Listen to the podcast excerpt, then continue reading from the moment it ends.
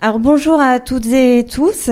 Merci beaucoup évidemment d'être là si nombreux pour assister à cette rencontre, une rencontre exceptionnelle avec vous Bernard Lahire. Merci très très chaleureusement d'avoir accepté notre invitation pour une discussion donc autour de votre dernier livre, livre somme, livre synthèse, livre remarquable, les structures fondamentales des sociétés humaines, qui vient tout juste de paraître aux éditions La Découverte. Une discussion qui sera animée par Marianne Woulven, maîtresse de conférence en sociologie à l'Université Clermont-Auvergne. Merci infiniment à vous, Marianne, d'avoir accepté la modération de cette discussion. Bernard Lahire était, il y a quelques années, votre directeur de thèse. Aussi, est-ce à la fois une joie, vraiment, de pouvoir vous réunir ici, en librairie, et pour nous, public, c'est une véritable chance.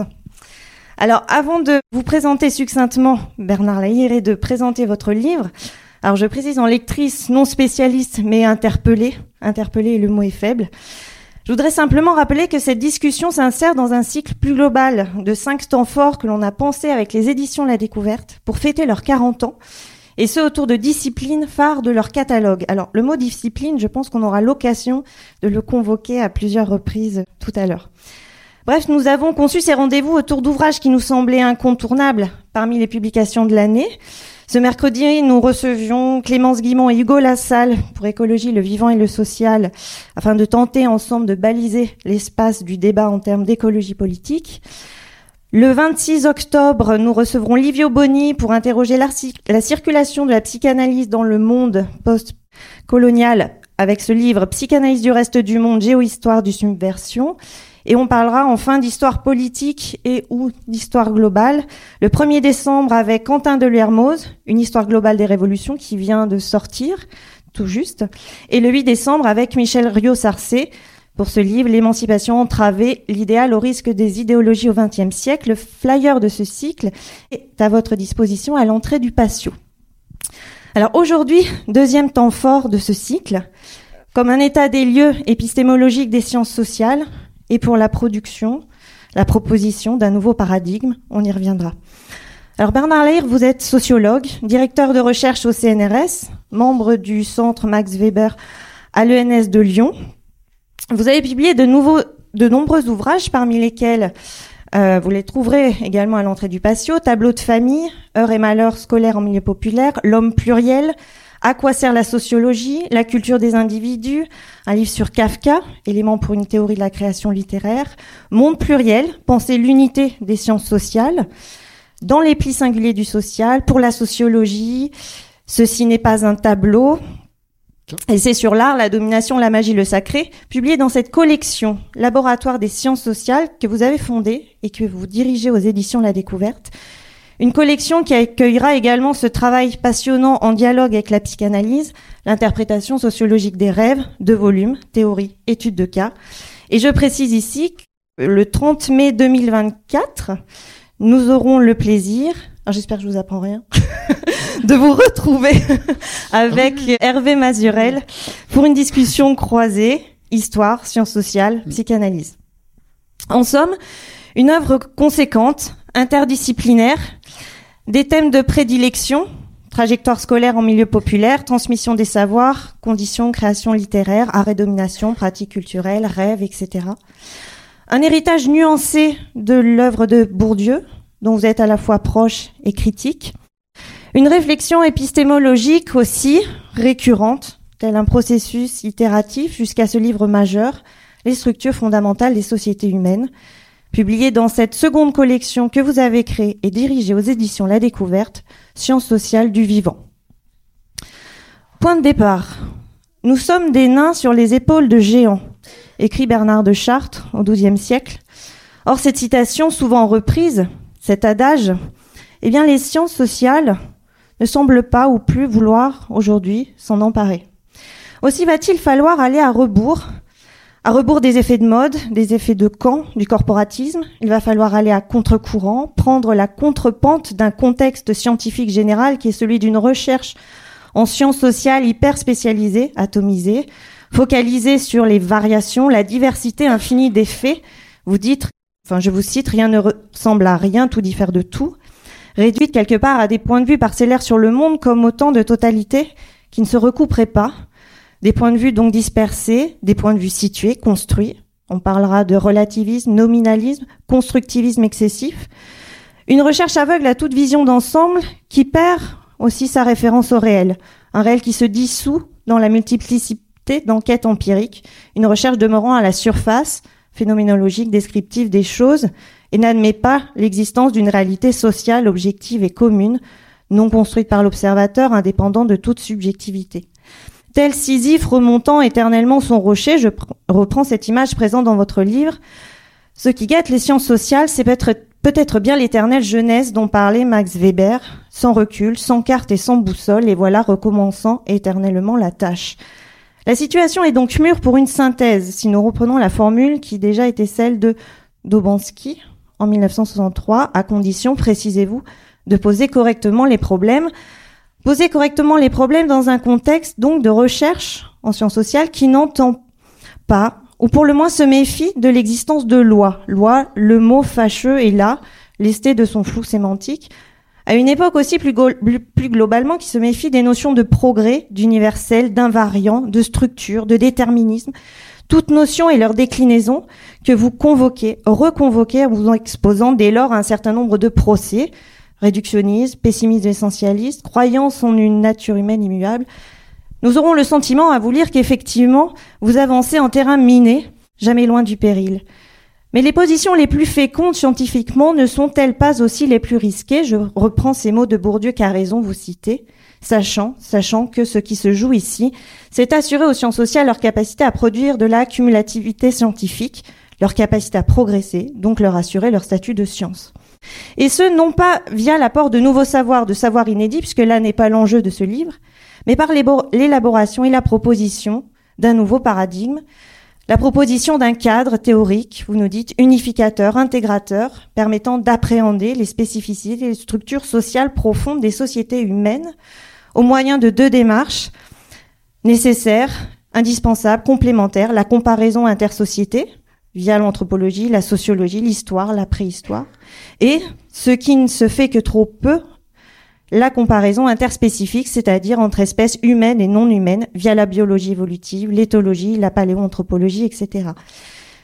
Ce qui voudra dire transgresser des frontières disciplinaires scrupuleusement surveillées, construire un pont entre sciences sociales et sciences du vivant, inviter les chercheurs, ce que vous appelez une conversion du regard, Regardez, je vous cite, regardez les humains comme nous avons regardé jusque-là les non-humains, regardez les non-humains comme nous avons jusque-là regardé les hommes.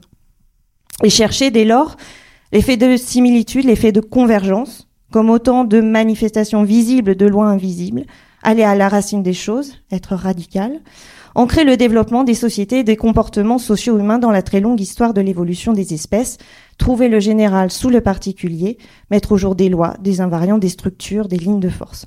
Une proposition épistémologique majeure, donc, qui nécessitera un remarquable et impressionnant travail de synthèse. Il y a plus de 1000 références dans votre livre.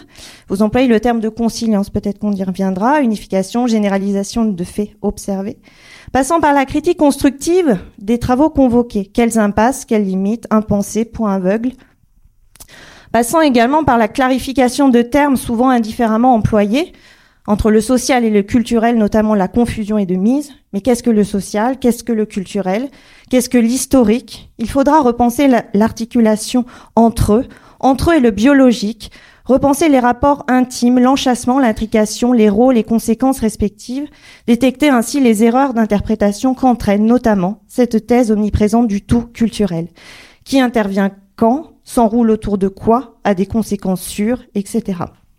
En, en rappelant ceci, que le social n'est pas le propre de l'homme, le culturel n'est pas le propre de l'homme, ni la conflictualité, ni l'opposition eux-nous, ni la division sociale du travail, ni les rapports de dépendance, ni les rapports de domination.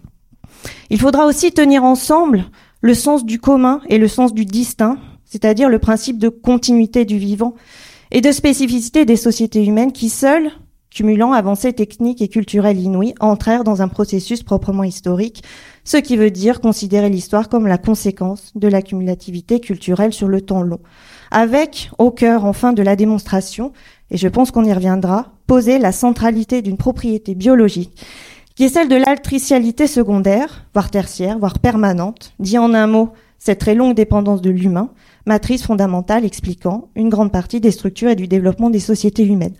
Et je précise pour finir, mais cette précision est de taille, que cette mise au jour de grands faits anthropologiques, invariants, ligne de force, vous parlez de butoir pour l'action, loi sociologique, autrement dit, cette appréhension et compréhension de nos conditions générales d'existence, ne signifie aucunement que tout au final est écrit et fixé. Si une loi ne peut être abolie, elle peut en revanche être réorientée, canalisée, détournée, infléchie par la production culturelle de contrepoids, vous parlez de contrefeux, d'artefacts déviés par des contrepuissances. Et je vous cite, découvrir les lois de la pesanteur, ce n'est pas s'y soumettre, bien au contraire accomplir le premier pas pour leur opposer d'autres forces. En d'autres termes, mieux saisir ce que nous sommes, de quoi nous sommes faits et d'où et dont nous portons l'incontestable trace Comprendre quelles sont les contraintes de notre espèce partagée avec d'autres, c'est entrevoir aussi en creux tout un champ des possibles et de possibles émancipateurs. Manière magistrale, au final, d'amorcer des réponses en quelques mille pages au titre de cette célèbre frise de Gauguin. D'où venons-nous Que sommes-nous Où allons-nous Sous l'égide de qui cet ouvrage est placé Merci infiniment, Bernard Layer, pour ces heures et ces heures de lecture. Je vais dire un mot de remerciement parce que c'est vraiment une synthèse remarquable de mon bouquin. Ça veut dire que vous l'avez lu, ce qui est quand même pas si fréquent que ça, en fait. Et il y a des gens qui lisent un peu un entretien comme ça au passage, et puis euh, bon, je vois bien, euh, voilà, comment ils naviguent avec ça. Là, c'était remarquable. Hein. Je, vous embauche pour ma communication personnelle. Je sais pas. non, vous avez déjà un, un emploi. Mais merci beaucoup, vraiment. Eh bien, merci, merci Gaëlle. Alors, effectivement, pour cette synthèse, en écoutant, je me disais, waouh, ça va être dur de suivre, de passer après ça. le, niveau est haut, alors. Marianne. Et on va assurer. Merci aussi alors à, à Gaël Prado et à la, à la librairie des volcans pour euh, avoir euh, sollicité le département de sociologie de l'université Clermont-Auvergne. Alors il se trouve que c'est moi qui ai répondu, mais un certain nombre de collègues, d'étudiants, d'anciens étudiants, de doctorants sont également présents et je pense que ça nous fait très plaisir d'avoir l'occasion de rencontrer un sociologue qui vient nous voir à Clermont-Ferrand pour un, livre effectivement passionnant et qui suscitera, je pense, pas mal de, de discussions. En tout cas, en tout cas, je l'espère. Euh, alors, Bernard, je pense qu'un certain nombre, certain nombre de personnes ici connaissent certains de tes travaux, peut-être pas tous, parce que tu as touché à plein de choses. Alors, comme l'a déjà euh, expliqué Gaël, alors D'abord des questions relatives à l'école, échec et réussite scolaire, des questions relatives à l'écrit, puis plus généralement la question de la socialisation avec tout le, développement d'une sociologie dispositionnaliste, ce que tu as abordé dans, euh, dans différents ouvrages, des ouvrages qui ont traité aussi de la sociologie en général.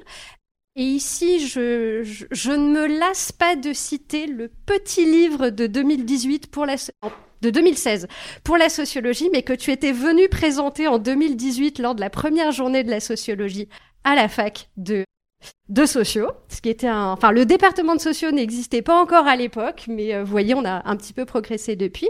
Des travaux qui portent sur, qui abordent la sociologie de la culture, la littérature, les rêves, j'ai envie de dire, etc., etc. Et en même temps, ce sont toujours des ouvrages, à part ceux qui traitent de la sociologie en général, qui abordent une thématique, un sujet, un objet. Et la surprise, en général, quand on te lit sur un nouvel, sur un nouvel objet, c'est justement de se dire, eh bien, comment va-t-il aborder ce nouvel objet? Avec le livre dont on parle aujourd'hui, donc les structures fondamentales des sociétés humaines, l'approche est différente. Tu ne te centres pas sur un objet spécifique. Le titre l'indique. Déjà, on parle des sociétés au pluriel, humaine en plus, donc ça élargit quand même considérablement la focale. Et en fait, quand on regarde le contenu du livre, tu ne nous parles pas que de société humaine, mais tu ne parles même pas seulement d'espèces humaines, mais aussi d'autres espèces. Et ce que je voulais te demander pour, euh, pour commencer, c'est en fait de nous expliquer pourquoi ce changement de regard, pourquoi ce changement d'échelle, pourquoi ce changement de focale. Euh, alors, c'est compliqué parce qu'il y a plusieurs choses. D'abord, on est en tant qu'auteur, on n'est pas toujours les mieux placés pour dire la genèse de ce qu'on a fait. Donc c'est depuis qu'on me pose la question que j'essaye de trouver les raisons, mais il y a plusieurs choses qui ont qui m'ont poussé à écrire ce livre. D'abord, au départ, mes premières notes portaient sur la question épistémologique, grosso modo, qui a été rappelé très bien tout à l'heure. C'est-à-dire que les sciences humaines et sociales ne pensent pas des sciences véritablement comme les autres. Même les, les, les plus euh, les plus décidés à faire de la, de la science rigoureuse, etc., disent oui, mais on n'est quand même pas dans la même situation. Alors, il y a tellement d'arguments que je, on va pas, on va passer rapidement là-dessus, mais, mais, mais grosso modo, l'idée qu'on serait pas des sciences expérimentales, donc on ne pourrait pas faire science, euh, l'argument tombe assez facilement parce que si vous considérez que les cosmologues ou que Darwin n'est pas scientifique, pourtant Darwin n'a quasiment jamais fait d'expérimentation. Il en a fait un petit peu très marginalement. L'origine des espèces, ça repose sur de l'observation, de la recomposition de séries, de, d'espèces, de, variétés d'espèces, etc. C'est pas du tout un travail expérimental, comme vous voulez expérimenter sur du passé. Donc, euh, Darwin, euh, Darwin a le même problème qu'un historien, qu'un préhistorien. Voilà, il n'y a pas d'expérimentation possible. Quand vous étudiez l'univers, vous n'avez pas la possibilité de dire bon, je vais prendre une planète et puis bon, je vais la comparer à une autre planète en la mettant dans telle condition. Non, enfin, vous voyez un peu le problème. Donc toute une partie assez importante quand même euh, des sciences dites dures sont des parties sans expérimentation. C'est des sciences de l'observation et souvent de l'observation d'une réalité qui ne cesse de bouger, parce que ça c'est aussi un des autres arguments, c'est nous on peut pas être scientifique comme les autres parce que ça ça arrête pas de bouger, il y a de l'histoire. Les, les, historiens disent un événement ça se reproduit jamais deux fois, etc.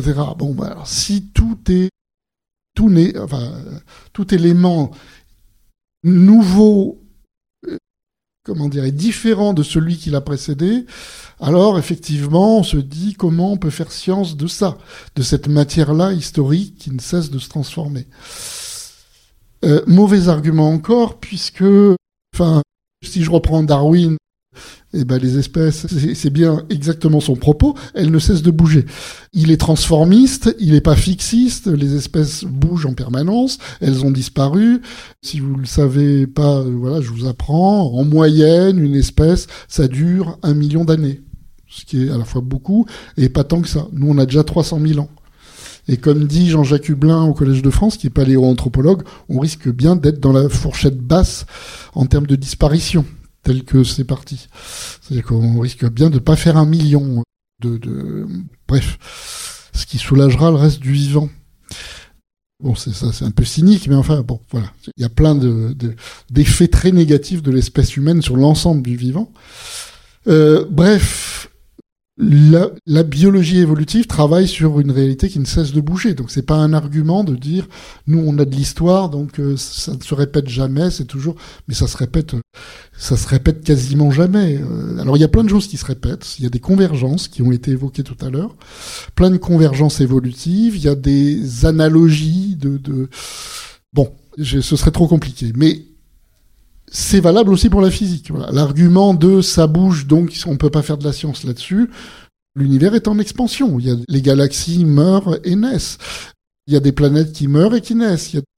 On ne cesse d'observer ça dans l'univers. Ça n'a pas empêché euh, Einstein de faire une théorie de la gravité, euh, Newton avant lui, travailler sur euh, cette réalité qui ne cesse de bouger, etc., etc.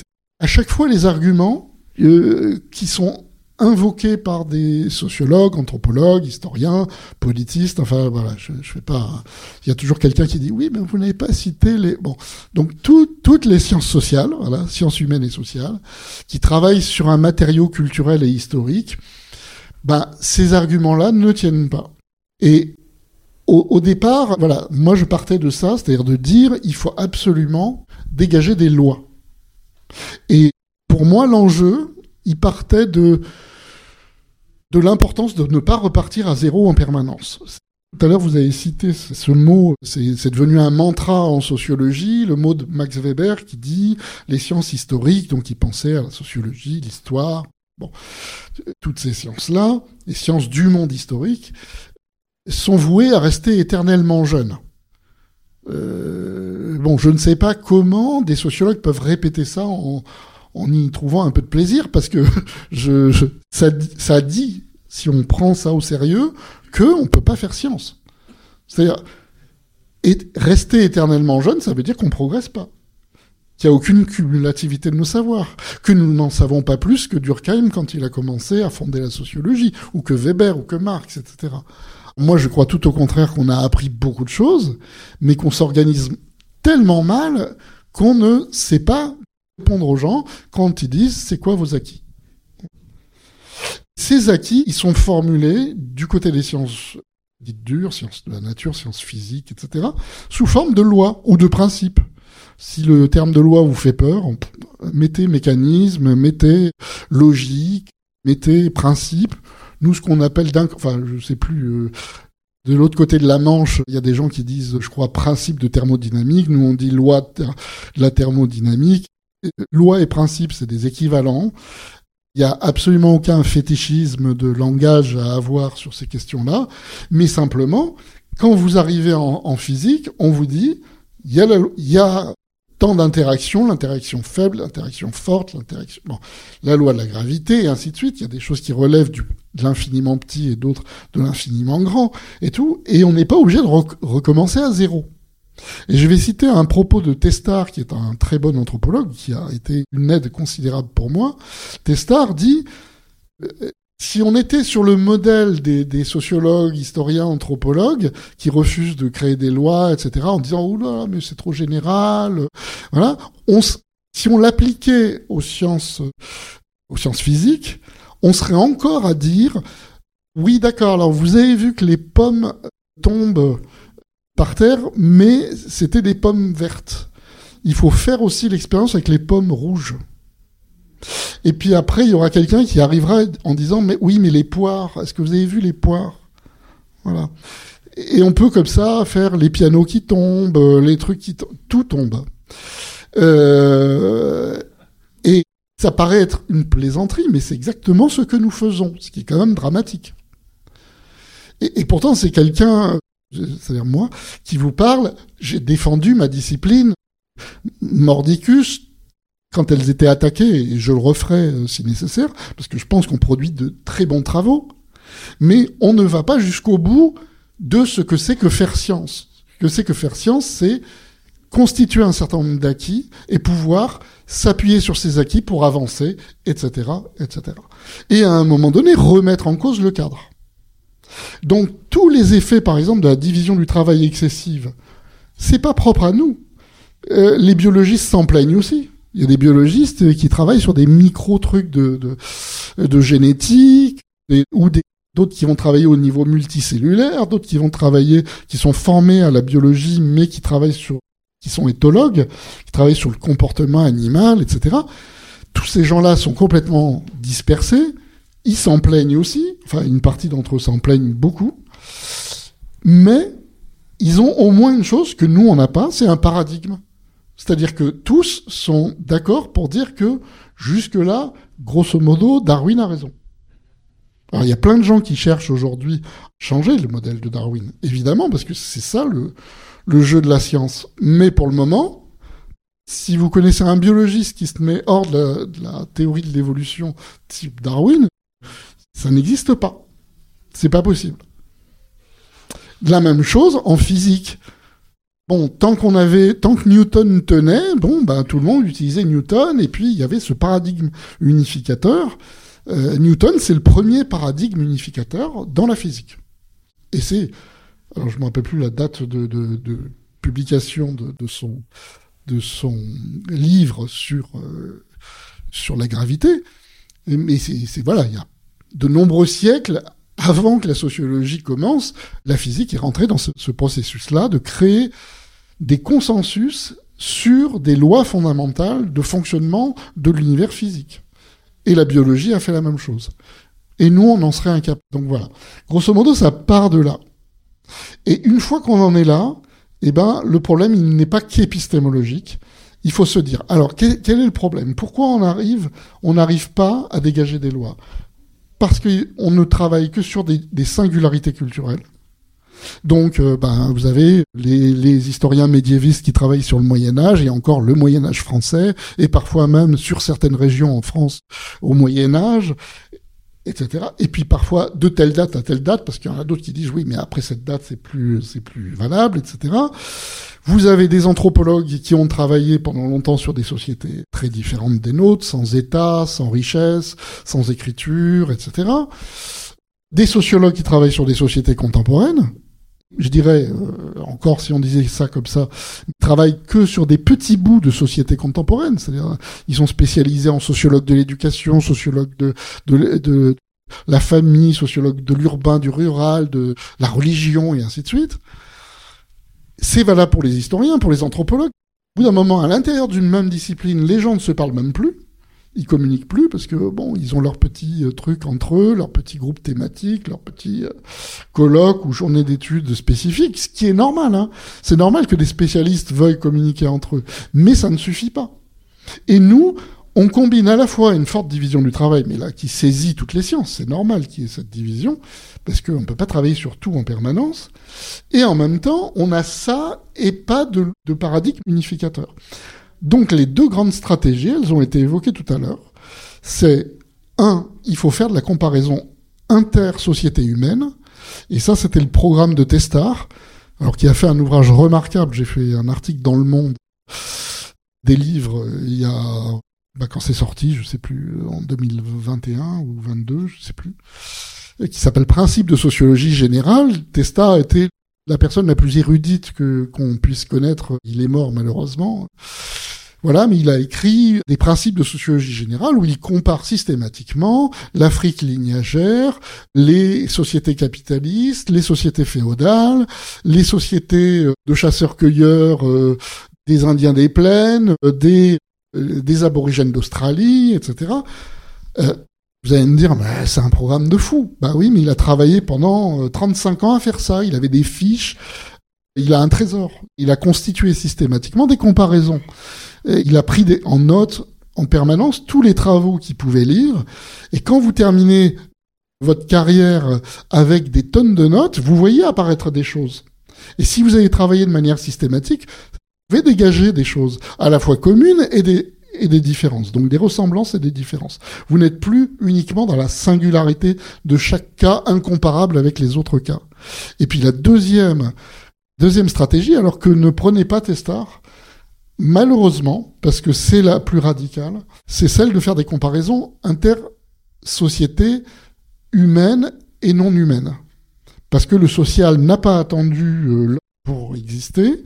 Il y a une vie sociale. D'ailleurs, regardez les publications des éthologues. Ça fait euh, très très longtemps qu'ils publient des, choses sur la vie sociale de telle ou telle espèce, sur les structures sociales, sur des rapports de hiérarchie, sur des pratiques exogamiques, sur, enfin, je peux vous citer, c'est un vocabulaire d'anthropologue, de sociologue, etc. Et nous les ignorons formidablement. Ça n'existe pas. Voilà, on appelle même anthropologie, vous voyez, c'est la science de l'homme, et on travaille que sur cette espèce qui est tellement différentes des autres qu'on a séparé de la nature, nature-culture, aux biologistes de formation, parce que les éthologues sont formés à la biologie et pas aux sciences sociales, aux biologistes, voilà, les animaux, parce que comme disait Durkheim, les animaux ont de l'instinct et nous on a de l'apprentissage. Tout ça a été battu en brèche depuis très longtemps maintenant. L'éthologie a à peu près 70 ans, mais on ignore tout ça. Ou très largement dans le métier et on n'en tient absolument pas compte dans nos, nos, nos travaux. Donc voilà, ça c'est la deuxième, deuxième stratégie. Il y a un trésor qui est là. Enfin, si vous avez un abonnement à l'université, vous avez accès à tous les travaux de gens qui travaillent sur des structures sociales animales et que au moins sur des questions proches des, des choses, enfin des questions que vous vous posez, voilà, il y a une possibilité de voir ah mais est-ce qu'il y aurait pas des analogies, des, des choses à comparer avec d'autres types d'espèces très proches ou très éloignées, selon les cas. J'étais très long, mais, mais je promets d'être plus court. Non, mais merci, ça donne déjà une, une idée du, euh, du, projet général. Je vais, euh, je vais continuer avec quelques petites questions un petit peu plus, euh, plus précises. Tu, tu évoquais ce, ce, projet de synthèse, en fait, de travaux à la fois sur les sociétés humaines et sur les sociétés non humaines, en allant chercher du côté d'autres disciplines que les que les sciences sociales. Est-ce que tu pourrais nous dire un, petit peu plus précisément quelles sont les, ces disciplines que tu es allé lire et comment tu as fait ton choix dans tout ça? Parce que Bien, moi je suis sociologue, j'arrive à peu près à m'y retrouver en anthropologie, en histoire, mais aller un petit peu plus loin, savoir quels sont les travaux intéressants, ceux qui sont reconnus. Voilà, comment tu comment tu as fait? Bon, ça, ça, ça, demande de se lever très tôt le matin, hein, je, je le cache pas, et pendant de très nombreuses années, j'ai commencé ce projet en 2017 en parallèle à plein d'autres projets et que tu connais en partie, euh, voilà qui n'étaient pas des petits projets non plus. Donc euh, voilà, c'est pas facile, mais il faut il faut découvrir petit à petit. Alors les, les disciplines en question, j'ai cité déjà l'éthologie. Donc pour euh, pour avoir une connaissance des, des structures sociales et des comportements sociaux dans des espèces animales non humaines. Il faut s'habituer à utiliser ce vocabulaire, hein, parce qu'on dit l'homme et l'animal, comme si nous, on n'était pas des animaux. C'est-à-dire qu'on sait très bien, parce qu'on a appris qu'il y avait Darwin, l'évolution des espèces, etc., qu'on est, voilà, on a des cousins, chimpanzés, on s'est, on s'est séparés il y a à peu près 7 millions d'années, des gorilles à peu près 10 millions d'années, etc. Mais on l'oublie après, très rapidement, on dit l'homme et l'animal. Nous sommes des animaux, et il se trouve qu'il y a des espèces qui ont, enfin, que la vie sociale est une stratégie évolutive. Alors ça, c'est peut-être une manière de dire, voilà, euh, première rencontre aussi, c'est que nous ne sommes pas les seuls à parler de social et que les biologistes évolutionnistes se sont posé la question de pourquoi apparaissent donc là, juste, on est sur une, un autre champ disciplinaire avec la biologie évolutive. Ah, voilà. La biologie évolutive, enfin, c'est, c'est, c'est une partie de la biologie, on va dire, parce que c'est ceux qui travaillent sur des grands modèles type Darwin pour essayer de, de comprendre l'ensemble des lois qui fonctionnent pour faire évoluer les espèces comme, elles évoluent. Donc euh, Darwin lui-même a rajouté la sélection naturelle, la sélection sexuelle par exemple, le choix du partenaire qui euh, contribue à, peser sur l'autre sexe, etc. Donc ça, ça contribue à faire plein de changements euh, au cours du temps. Bref, je vais pas me perdre dans les détails.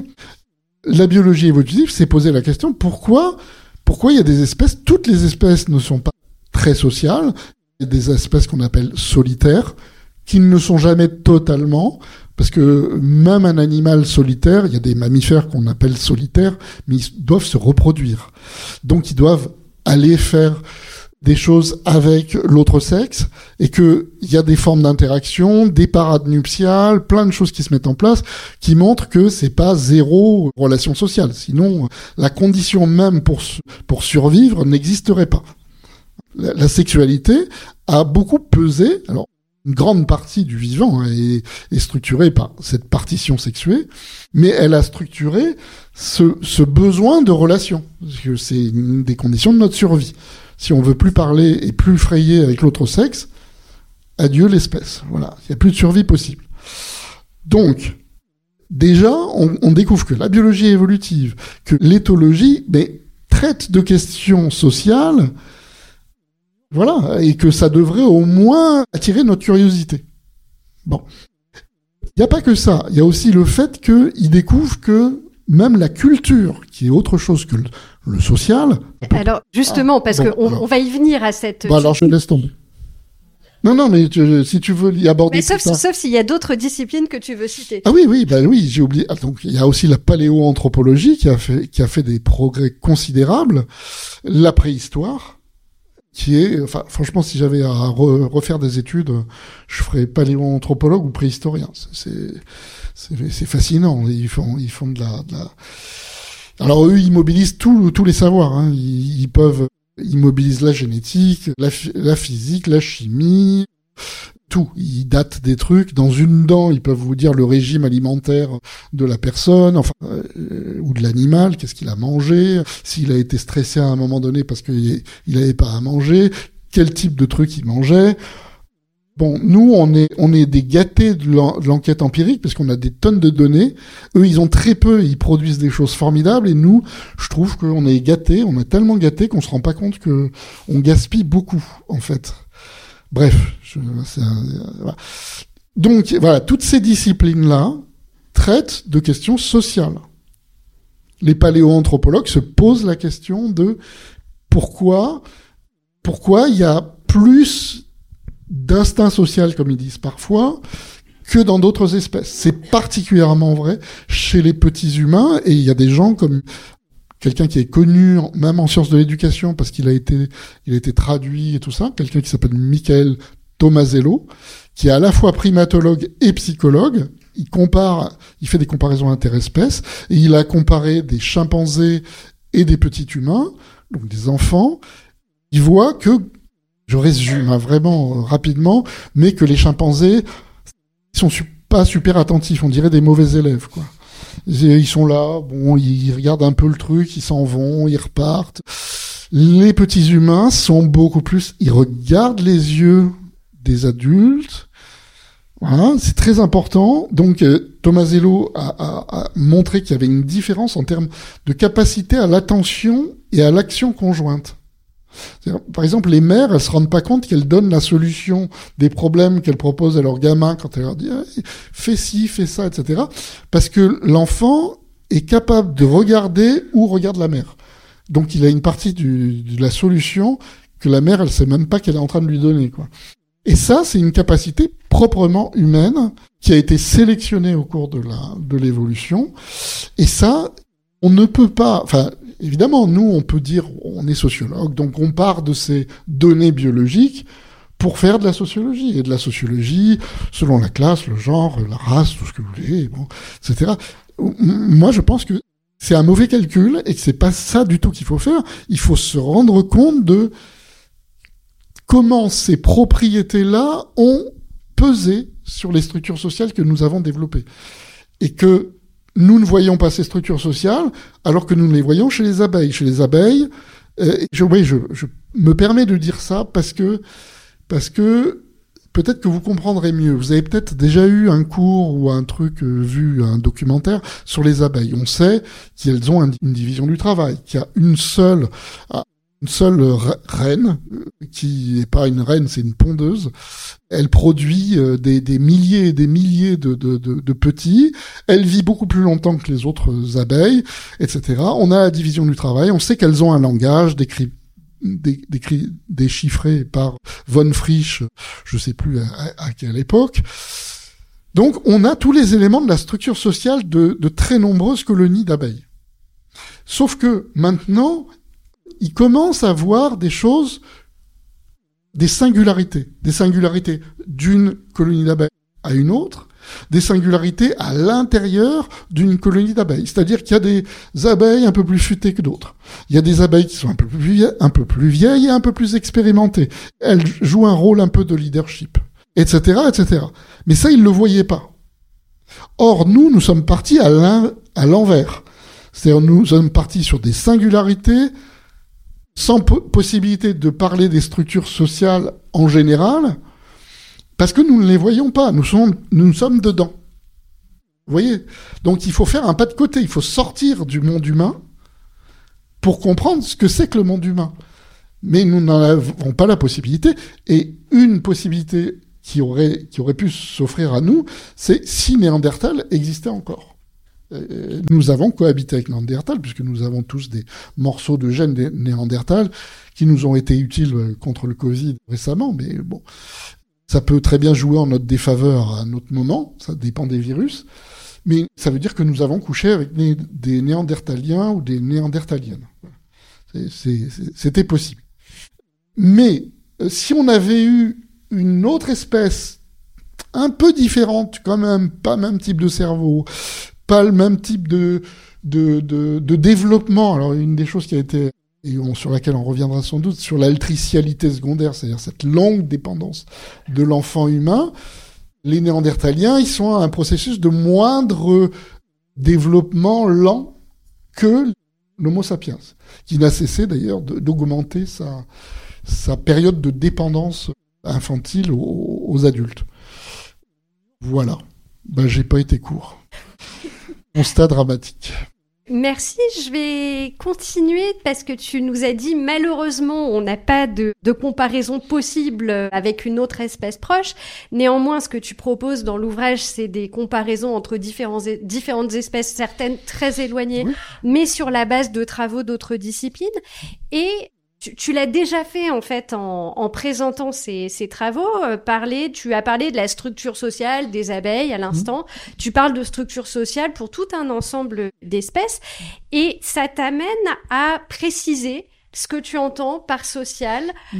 Et on te, en t'entendant, ne serait-ce que maintenant, hein, pour ceux qui n'ont pas, pas lu le livre, on se doute que le social n'est finalement contrairement à ce qu'on a pu penser ou dire dans un certain nombre de, bah, de cours, de travaux, peut-être pas une caractéristique, une spécificité de l'espèce humaine. Ben voilà. Et du coup, le social, tu le distingues du culturel. Mmh.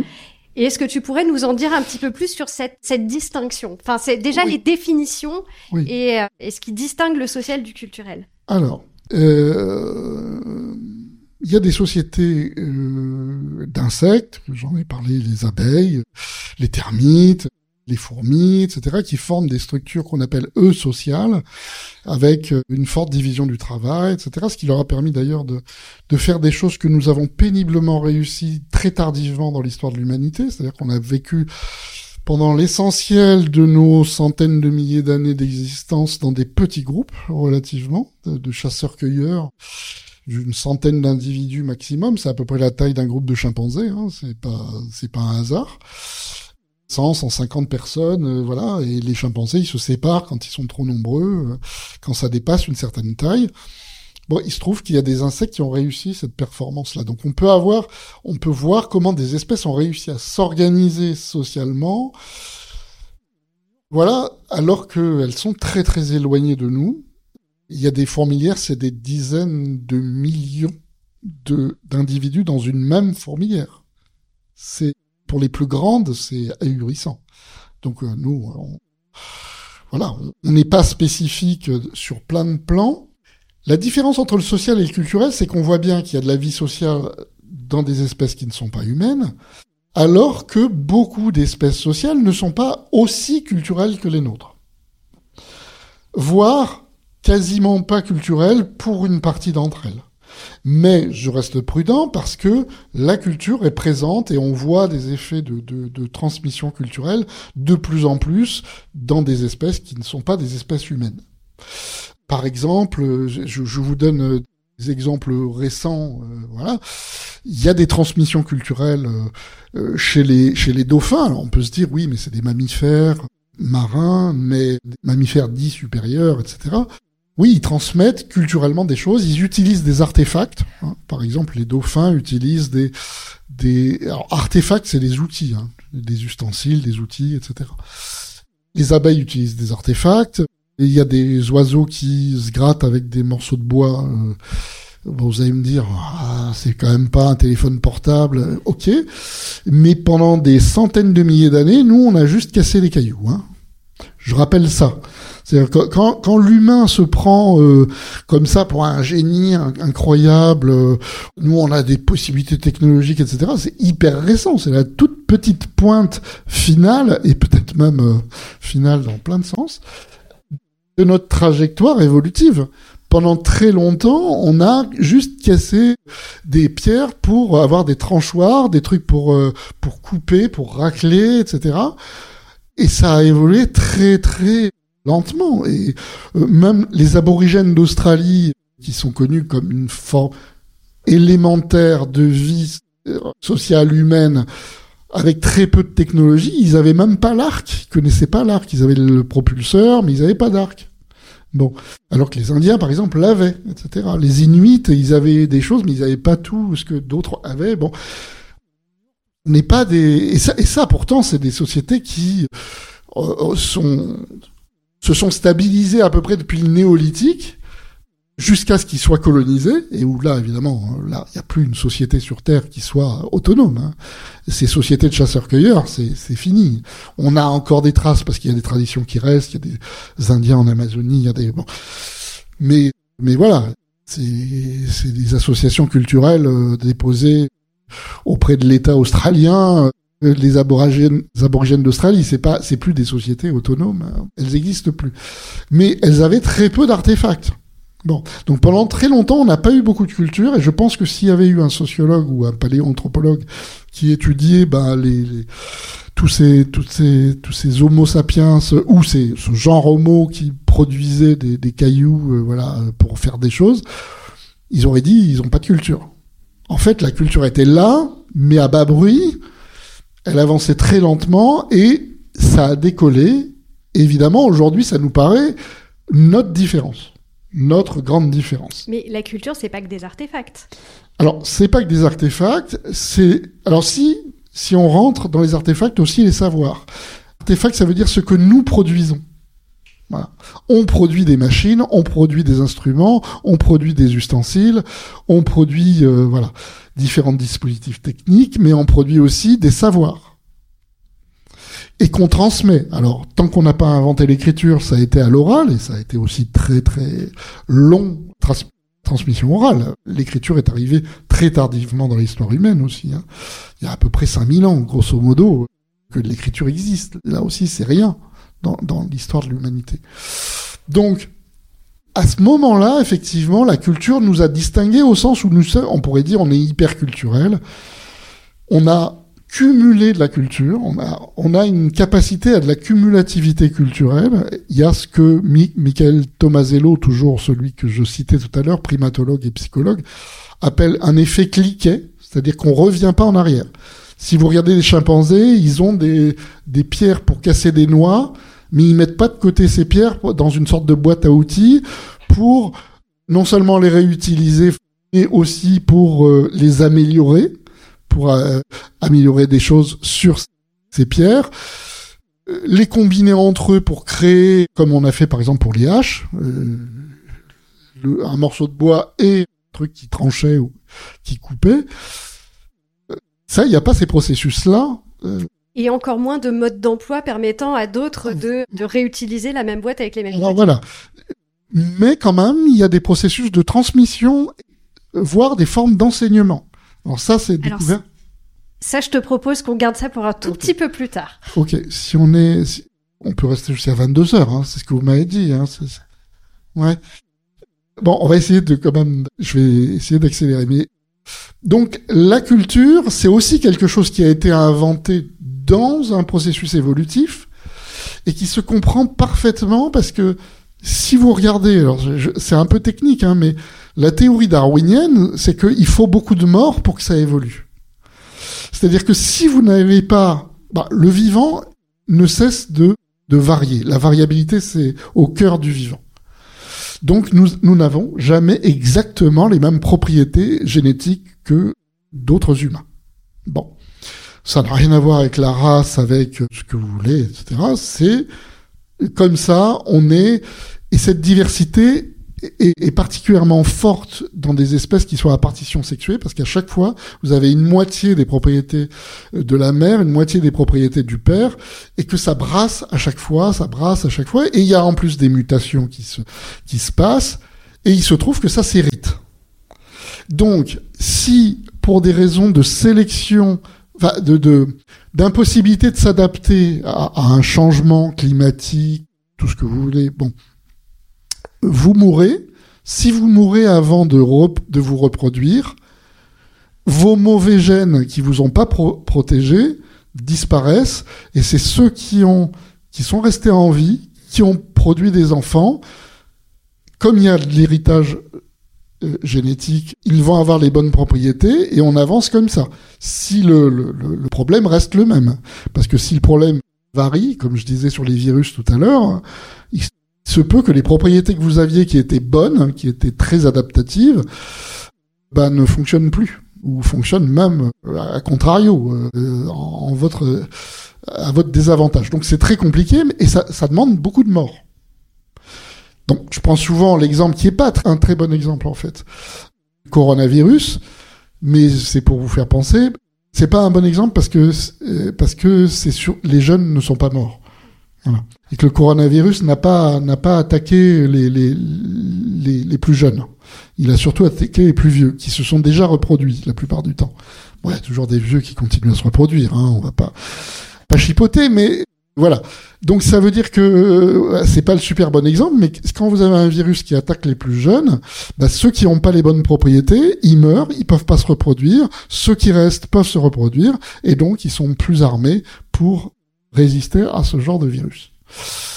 Eh ben ça, ça demande beaucoup de temps, beaucoup de morts, et donc on, on comprend dans une longue histoire évolutive que la culture apparaisse y compris chez des espèces donc non humaines, comme un moyen d'adaptation beaucoup plus rapide. Le vaccin contre le coronavirus, on n'attend pas que des gens meurent, on agit. On a des on a des médicaments, on a des, des vaccins pour ceux qui veulent bien les prendre. Puisque nous, en plus, on peut dire je ne veux pas d'un truc qui va me protéger, donc je veux pas me lancer dans un débat, mais mais oui, voilà. Et donc, donc voilà, par des moyens culturels, on peut compenser des faiblesses. Voilà. Alors que, et nous sommes les seuls mammifères à pouvoir faire ça. Dans l'histoire de, l'évolution, pour le moment, nous sommes les seuls à pouvoir produire par la culture des éléments qui viennent modifier euh, euh, ce que la nature nous a donné. Je pense que grâce à ce que tu, viens de dire, on comprend bien la distinction que tu fais entre le social, le culturel et le fait que le culturel, même si c'est pas le propre de l'homme, il le quoi de, l'espèce humaine, l'espèce humaine l'a quand même développé beaucoup plus que d'autres espèces. Mmh. Et du coup, pour euh, réintégrer cette, cette distinction, parce que tu nous parles beaucoup d'autres travaux, mais dans une euh, dans une discussion qui est une discussion de sociologue hein, quand même à la base, on a tendance à penser et même un petit peu à, à dire que la sociologie, elle étudie le social. En fait, euh, elle étudie plutôt le culturel ou il faudrait qu'elle change un peu de regard? Bah, En fait, elle se rend pas compte que quand elle dit, quand on dit par exemple, ce qui est un, là aussi une sorte de mantra sociologique, construction sociale 2, alors ça marche pour tout, construction sociale de, de la monnaie, je sais pas, euh, de, tout. On utilise ce mot pour dire que tout est socialement construit. En fait, la plupart du temps, c'est euh, culturellement construit.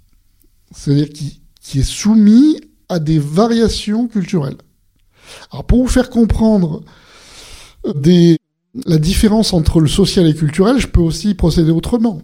C'est que nous, généralement, historiens, anthropologues, sociologues, on, dit, bon, on, ne peut pas parler de manière générale de la domination, des rapports de domination, puisque nous étudions à chaque fois des types de domination particuliers, des formes de domination particulières, etc. Et évidemment, ça varie selon la société, selon le groupe dans la société, selon le type de rapport qu'on étudie. Est-ce qu'on étudie les rapports parents-enfants, hommes-femmes, vieux-jeunes, euh, des rapports coloniaux, des rapports, tout ce que vous voulez. Bon. Et on dit, il faut spécifier. Bon. Alors pourquoi on dit ça? Parce qu'on est justement dans une définition du construit culturel. Parce que on met l'accent sur les variations culturelles. Moi, je fais remarquer juste une chose, qui est une chose purement logique, il n'y a pas besoin d'être un grand clair pour comprendre ça, c'est que si on parle de la variation des rapports de domination, des formes de domination dans l'histoire des sociétés humaines, ça veut dire qu'il y a eu de la domination partout. Donc, euh, mon esprit un peu critique me fait dire que les sociologues passent à côté d'une énorme question qu'ils jugent trop philosophique, trop métaphysique, c'est pourquoi il y a de la domination partout? Pourquoi il y a de la hiérarchie partout? Et si vous ouvrez, dans toutes les sociétés humaines, si vous ouvrez à de la comparaison interspécifique, eh ben vous retrouvez de la... Alors, les éthologues parlent de dominance plutôt que de domination, enfin c'est de la domination. Enfin, on peut utiliser le même terme, c'est pas très gênant. Et il y a des faits hiérarchiques dans de très nombreuses espèces, ça a été documenté. Bon, de, de nombreuses fois, il y a même des sociétés de primates où le petit a comme statut social celui de sa mère. Si sa mère est une femelle alpha, personne le touche. Et pourtant, il est petit, faible, euh, tout le monde pourrait euh, le frapper facilement, lui empêcher de manger des choses, euh, lui interdire l'accès aux femelles quand il devient un peu plus grand. Mais non, il y a une structure sociale qui fait que il y a un rattachement au statut social de, la mère. Ce quand même assez incroyable. Donc, on voit que il y a des questions. Je peux aussi prendre parmi les rapports de domination, il y a aussi la domination masculine, ce qui est un gros objet très risqué, très dangereux. Mais quand vous regardez ce que les anthropologues ont produit, ce que les préhistoriens ont pu produire, etc., ce qu'on sait, c'est que l'écrasante majorité, je ne dis pas toutes les sociétés, mais l'écrasante majorité des sociétés humaines a connu de la domination masculine, ce qui faisait dire à Françoise Héritier que cette, domination et la valence différentielle des sexes, comme elle disait, était très largement universelle. Alors, c'est pas totalement vrai. Il y a des cas, il y a des exceptions, mais elles sont peu nombreuses et c'est des cas de rééquilibrage plutôt que de renversement. Or, l'idée de construction culturelle ferait dire que si c'est culturel, alors je ne vois pas pourquoi il n'y aurait pas eu au moins statistiquement 50% des sociétés qui auraient été matriarcales, 50% qui auraient été patriarcales. Parce que c'est pas normal. Si c'est culturel, donc en partie arbitraire, lié aux décisions des gens, etc., des rapports de force locaux, liés à l'histoire de ces sociétés, à des cultures spécifiques, etc., etc., pourquoi on retrouve de la domination masculine partout? C'est une énigme à force de ne pas se poser ces questions-là, alors que c'est sur l'agenda aujourd'hui, l'agenda politique, tout le monde a bien compris que le désir d'égalité homme-femme, il est très puissant. Et de manière forcément très légitime. Tous les combats d'émancipation pour limiter les dominations, les inégalités, etc., me paraissent, en tant que homme de gauche, on va dire, tout à fait légitime. Je pense qu'il y a des gens qui se satisfont, ils satisfont très bien des rapports de domination, des faits hiérarchiques, etc. Moi, je m'y résous pas, mais c'est pas pour ça ne doit pas s'interroger sur des faits extrêmement persistants, très durs, et qui nous interrogent, euh, enfin qui devraient nous interroger euh, de manière très très forte. Alors, je pense que tu nous as bien euh, montré quelles étaient ces énigmes, ces, ces questions que pose en fait l'observation et la lecture de travaux d'autres disciplines que, que les sciences sociales.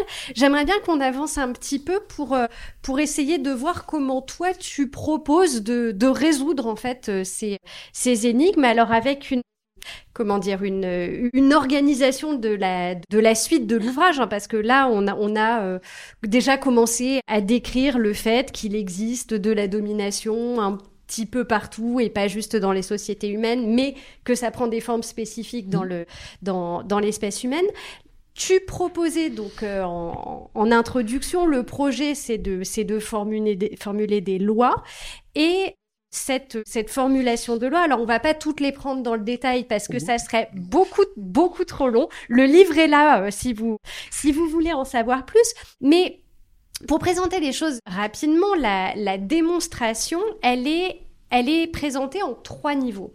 Tu mets en évidence d'abord ce que tu appelles des grands faits anthropologiques, puis des lignes de force, puis des lois. Alors les grands faits anthropologiques, si j'ai bien compté, il y en a 6, les lignes de force, il y en a 10, et les lois, il y en a 17. Mm. On vous les détaillera euh, pas, pas tous parce que... Ah, bah non, c'est pas voilà. Et, et, parce qu'en en fait, c'est pas ça l'objet. Disons que le livre est là pour y répondre. Moi, ce que j'aimerais que tu nous expliques, c'est en fait qu'est-ce que qu'est-ce que tu entends et à quoi te par justement grand fait anthropologique, ligne de force et loi, à quoi ça te sert en faire dans ta des démonstrations. Ça nous concerne pas nous, hein. Ok. Donc à quoi ça te, comment est-ce que tu, c'est quoi un grand fait anthropologique, c'est quoi une ligne de force? Et c'est quoi une loi? Alors, pour dire les choses euh, de la manière la plus succincte possible. Sachant que je te demanderai de détailler certains éléments après, mais c'est juste sur les définitions.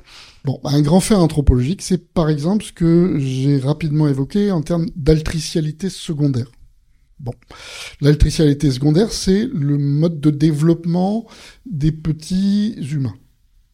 C'est spécifique à l'espèce humaine. Alors, pour expliquer ça, quand même, je suis en obligé de rentrer un peu dans Mais le alors, détail. je, je- je te permets de l'expliquer.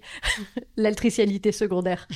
Vas-y. Oui, l'altricialité secondaire. Bon, grosso modo, si les, les zoologistes font la différence entre les oiseaux altriciels et les, oi- les oiseaux précoces, de même qu'on fait des différences entre les mammifères précoces et les mammifères altriciels. Chez les oiseaux, on parle aussi de nidifuge et nidicole. Ça veut dire quoi? Nidifuge, nidicole, ça parle plus parce qu'il y a nid dedans. Ça veut dire il y a ceux qui restent, qui s'en vont très rapidement du nid, parce que on va dire qu'ils ont beaucoup plus de compétences pour se débrouiller assez seuls. Alors c'est une vision très très rapide parce qu'en fait ils ne cessent d'apprendre avec leur avec les adultes, avec les parents en sortant du nid, mais quand même ils ont beaucoup plus de de capacité à à voler, à, à- bon à, à- se déplacer. Ils ont plus de compétences, comme on dit. Et puis il y a d'autres qui restent plus longtemps au nid. Voilà. Donc il y a les nidifuges qui s'en vont et les nidi- nidicoles qui restent. Voilà. C'est la même chose pour des mammifères. Il y a des mammifères, très rapidement, ils naissent et ils ont du tonus musculaire, ils peuvent suivre la mer, parfois s'a- s'agripper à la mer quand, par exemple pour les primates, hein, les chimpanzés ont une capacité à s'accrocher au, au poil de, leur mère, etc. Bon, ils ont déjà des capacités, mais on est déjà dans des animaux altriciels. hein avec les, les euh, avec les primates. Donc c'est un continuum. Il y a plus ou moins altriciel ou plus ou moins précoce. C'est un continuum du plus précoce au plus altriciel. Alors, qu'est-ce que pourquoi cette différence est importante? Bah, Il se trouve que dans l'ensemble des espèces, euh, il y a des mammifères qui sont plus altriciels que d'autres. Les primates font partie de ces mammifères très altriciels. Et le champion de l'altricialité, c'est l'humain. Ça veut dire que nous naissons pas finis. Les raisons de ça sont des raisons biologiques, liées à notre bipédie, liées à la, à l'étroitesse du bassin des femmes et à la, au côté énergivore du cerveau du petit, qui fait que une mère, enfin une femelle humaine, si je dis en termes d'animaux, ne peut pas nourrir un bébé qui, demande une énergie, qui, mange de l'énergie de la mère, qui n'est pas tolérable. Si on voulait qu'il soit à peu près dans le même état qu'un chimpanzé, il faudrait garder à peu près huit mois de plus le bébé. Je vois des femmes qui sont là, non, pas d'évolution biologique. Euh, Huit mois de plus, vous imaginez, donc euh, 9 et 8, 17, euh, ça fait long, hein, cette histoire. Et en plus, évidemment, en l'état actuel des bassins des femmes, euh, ça passe pas. C'est-à-dire, nous sommes l'espèce qui a le plus de morts en couche. Euh, Le gros problème de l'humanité pendant très longtemps, et il n'y a pas très longtemps que c'est à peu près réglé d'une certaine façon, c'est le côté extrêmement dangereux de l'accouchement humain. La mère ne voit pas le bébé sortir, le bébé fait une rotation, il peut avoir le cordon autour du cou, il est très gros et il faut beaucoup d'aide pour le sortir, etc., etc. Alors que plein de mammifères font des bébés tout seuls, comme disait Jean-Jacques Goldman. Donc, euh, bref. Oui, c'est peut-être pas le moment de citer. Je veux pas faire de la pub pour Yvan Jablanca, en plus. Et donc, nous, nous avons plein de contraintes qui nous ont amenés à naître prématurés et à avoir de la socialisation extra-utérine. Nous continuons à nous développer à l'extérieur de, euh, de la mère et ça dure très très longtemps. Même notre espèce a pris a pris des risques considérables parce que notre dans l'ensemble des espèces ne pas être ne pas pouvoir se reproduire c'est-à-dire ne pas avoir sa maturité sexuelle avant l'âge de au moins Bon, ça peut être 10 ans, 12 ans, bon, ça, ça varie quand même, il y a des variations, mais quand même, c'est très long.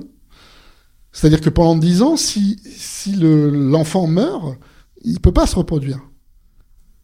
Donc, c'est une prise de risque considérable. Il y a plein d'espèces, il y a des insectes, au bout de deux jours, ils sont reproductibles. Bon, ils meurent au bout d'une semaine. hein. Ce qu'on appelle les éphémères, donc c'est, une vie très très pidante. Mais mais voilà, nous, on attend euh, beaucoup de temps. On attend dans des états de vulnérabilité extrême et de dépendance donc extrême. ce grand fait d'altricialité secondaire, c'est un fait qui est évidemment universel, puisque ça touche à notre biologie proprement humaine, mais a des conséquences sociales majeures. Alors peut-être qu'on y reviendra, mais voilà un fait. Un autre fait, c'est la longévité, par exemple, de notre espèce. En moyenne, l'homme, si tout va bien, donc ça dépend aussi de conditions environnementales, etc., mais peut vivre un certain nombre d'années. Il peut pas vivre euh, multicentenaire comme des chênes. Il peut pas vivre aussi longtemps que certaines baleines, etc. il vit beaucoup plus longtemps que plein de plein d'autres espèces. Une abeille, au bout de 4-5 semaines, euh, l'abeille commune peut mourir, voilà, etc., etc. Ça, donc ça, c'est des grands faits. Longévité, tricialité secondaire. Bon. Et, et c'est deux qui sont utiles parce qu'on en reparlera à propos de l'apprentissage. Ouais, si on a le temps. Ouais, je sais, bah, c'est compliqué. Hein. C'est, j'ai, pas fait un livre de plage, hein, c'est sûr. Mais si vous voulez comprendre notre espèce et nos sociétés, ça peut être utile. Donc, après, il y a les lignes de force. Alors, je pourrais citer Yves Coppens. Yves Coppens disait euh, l'homme a été homme dès qu'il a été homme. Dit comme ça, euh, oui. Bon, on comprend pas trop. Ce qu'il voulait dire, c'est que dès le début, on trouve des traces de plein de lignes. Alors moi, ce que j'appelle des lignes de force, qui sont mélangées qui sont mêlés. Et Durkheim disait qu'il y a une sorte de confusion euh, dans les premiers types de sociétés qui peuvent, euh, qu'on peut, euh, on peut penser que c'était des formes de sociétés qui existaient au paléolithique supérieur, par exemple. On a des types de sociétés où toutes ces lignes de force sont mélangées. C'est des lignes de force, par exemple, c'est le fait que toutes les sociétés humaines ont des modes de production. Alors c'est normal puisqu'elles doivent trouver les moyens de leur subsistance. Donc c'est pas un hasard si y a des modes de production qui dépendent aussi de lignes de, production d'artefacts. Parce qu'évidemment, ces modes de production, comme l'a très bien dit Marx, dépendent, sont liés au développement des, types d'artefacts qu'on a réussi à produire. Vous n'avez pas le même type de société avec, euh, avec une machine à vapeur ou avec un arc et des flèches. vous, avez pas, vous avez des sociétés qui ont inventé la roue, par exemple, et d'autres qui ne l'ont pas inventé. Il y en a qui ont inventé la poterie et d'autres qui n'ont pas inventé, etc., etc. Par exemple, un des grands trucs qui a différencié les sociétés humaines, c'est l'invention des moyens de stockage. C'est à partir du moment où il y a des moyens de stockage que on commence à accumuler de la richesse et où tous nos malheurs commencent. C'est-à-dire qu'évidemment, il va y avoir des luttes pour l'appropriation de la richesse. Mais pendant très longtemps, on avait très peu de richesse. Donc il y a des lignes de force liées au mode de production, aux artefacts. Il y a aussi des lignes de force de type esthétique. C'est-à-dire dans toutes les sociétés humaines documentées, vous avez des éléments qu'on peut appeler esthétiques de manière très générale, mais un souci de décoration corporelle, de décoration sur les poteries, sur les manches des, des outils. C'est pas juste des outils pour couper, etc. L'homme n'a pas été d'abord pragmatique et puis un jour, euh, parce qu'il avait à manger, qu'il avait le temps, qu'il avait son week-end devant lui, des bons, des bonnes RTT, etc. Il s'est mis à penser qu'il pouvait faire des, des, choses esthétiques. Non, dès le début, on a des traces, un souci visiblement de faire, de, de faire des choses jolies. Comme c'est en plus précédé dans plein d'autres espèces, c'est-à-dire que les oiseaux ont visiblement plein de soucis de faire beau quand ils font des nids, quand ils font des parades nuptiales, quand ils font plein de choses. Donc c'est pas spécifique à nous, mais en tout cas nous, ce que je peux dire, c'est voilà, il y a une ligne esthétique. Puis il y a une ligne du sacré ou du magico-religieux, comme on, peut dire. On a des traces à chaque fois de rapport à quelque chose qui est supranaturel, voilà, qui prend des formes évidemment extrêmement variées, mais quand même il y a ça. Donc je les distingue parce que ce sont des faits qui sont pleinement sociaux, qui sont, je ne peux pas les expliquer, je ne peux pas dire euh, pourquoi il y a de l'esthétique partout, pourquoi il y a ceci partout. Nous le constatons. Et ces lignes de force, par contre, sont soumises à de la culture, à de la variation culturelle. Donc, il y a cet enroulement que vous évoquiez à un moment donné, un enroulement autour de ces lignes de force. C'est-à-dire que nous cessons de varier. Ce que je disais tout à l'heure, on étudie les l'histoire des transformations des modes de production, l'histoire de, des, des transformations du rapport au sacré, l'histoire des transformations de, de, de, de, de, l'esthétique, de, notre technologie, etc., etc. Donc, c'est soumis à transformation historique, culturelle. Et enfin, les lois, c'est des lois qui sont des mécanismes généraux, qui s'appliquent à toutes les, les sociétés humaines, par exemple, il y a une loi du, alors en plus une loi qui est qui fonctionne dans d'autres groupes sociaux que les groupes humains. C'est par exemple la loi de la préférence du plus proche. Si vous prenez les chimpanzés, il y a une logique nous.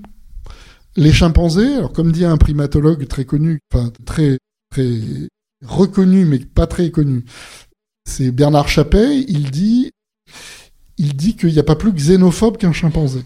Alors je pense qu'il y a plus xénophobes en vrai, c'est les humains, mais les chimpanzés sont parfaitement xénophobes. Les fourmis sont aussi très xénophobes. Les fourmis ont une signature chimique dans leur groupe.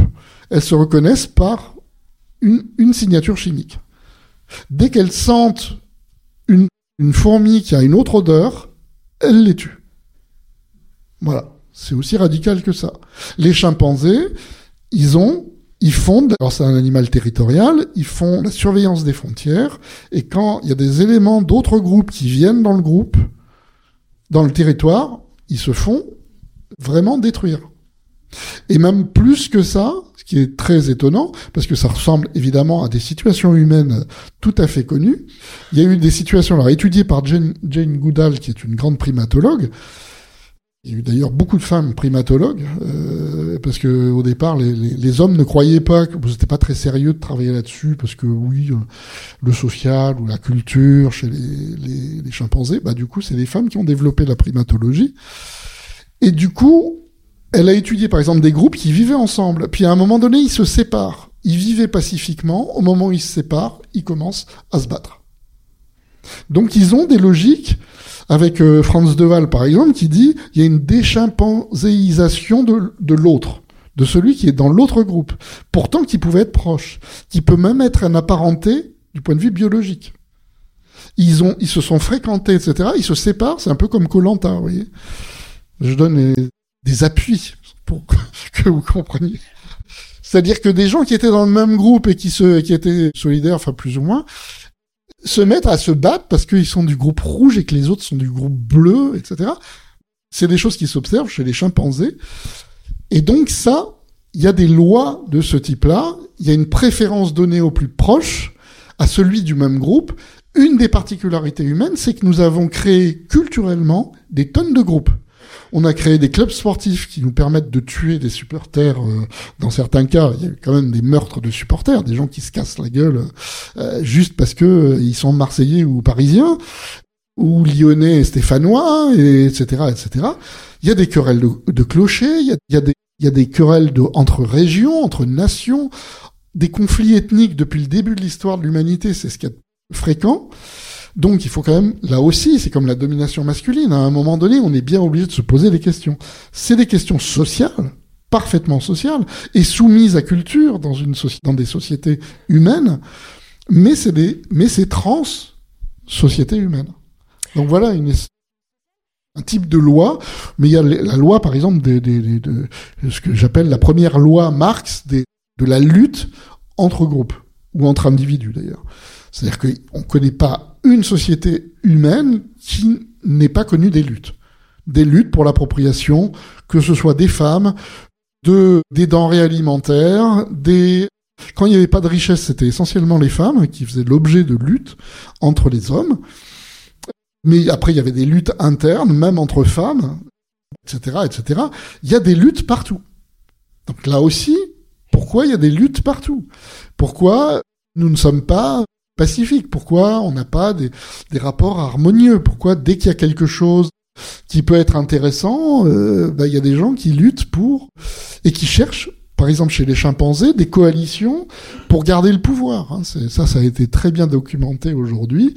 On sait que les chimpanzés, pour s'imposer dans un, dans un groupe donné, ils cherchent des coalitions. C'est pas juste un truc de brut. Je vais frapper, je, vais, je suis plus fort, etc. La plupart des, des vrais mâles alpha chez les chimpanzés, c'est pas les plus puissants, c'est les plus malins. C'est ceux qui font du qui, qui font du Macron quoi. Enfin oui. C'est-à-dire qu'ils vont, ils vont serrer les mains, on a l'impression qu'ils sont en campagne électorale. Ah oui, euh, ah je vous écoute, enfin, je m'en fous, mais je vous écoute, etc. Et ils font ça. Les grands singes font ça. Pour s'allier plein de gens, et au moment où il y a un jeune qui essaye de les attaquer, ils mobilisent tout le monde pour se défendre. Et je signale au passage, parce que ça fera peut-être plaisir à des féministes qui seraient dans la salle, je, hein, pense quand même, euh, les bonobos, pourquoi les femelles bonobos sont, sont dominantes dans leur groupe? C'est une des rares espèces de primates à être aussi dominantes. C'est parce que elles sont hyper solidaires entre femelles. Dès qu'il y a un mâle qui s'approche, qui veut manger une banane, etc., il peut terminer avec un testicule arraché. Alors, je ne dis pas que je pousse personne à aller vers ça. Je dis juste que on voit que les techniques pour arriver à empêcher que les mâles dominent alors qu'ils sont, ils sont parfois plus imposants physiquement, c'est le, collectif. Et les mâles savent le faire aussi. Hein. Ils font de la, ils font de l'alliance, ils font, ils ont des stratégies collectives pour maintenir leur pouvoir, etc. Alors, je pense qu'on a, on a bien compris qu'il y a un certain nombre de choses qui ne sont pas spécifiques à, à l'espèce humaine, mais moi, j'aimerais bien qu'on se focalise un petit peu plus sur justement certaines certains aspects, certains éléments qui prennent des formes spécifiques dans l'espèce humaine. Et, j'aimerais bien que tu nous expliques un peu comment la question de l'apprentissage, alors apprentissage, transmission, socialisation, tu, tu utilises les, les différents termes. En quoi est-ce que, en fait, ça peut être expliqué par ce que tu viens de présenter, donc les grands faits anthropologiques, les lignes de force, les lois, hmm. et en même temps, quelle est la spécificité de l'apprentissage humain? Alors, euh, longue histoire. En fait, la définition même de la vie, si vous regardez les biologistes qui essayent de formuler ça, qui ont fait plusieurs tentatives, c'est il y a, jamais des, il y a une centaine de définitions possibles la vie. Mais un certain nombre de grandes définitions, les biologistes sont assez d'accord, une des propriétés du vivant, c'est la capacité à s'adapter, c'est aussi la capacité à se reproduire, ce qui différencie avec simplement des, fonctionnements chimiques. Nous, nous pouvons nous reproduire, mais on peut, doit pouvoir s'adapter.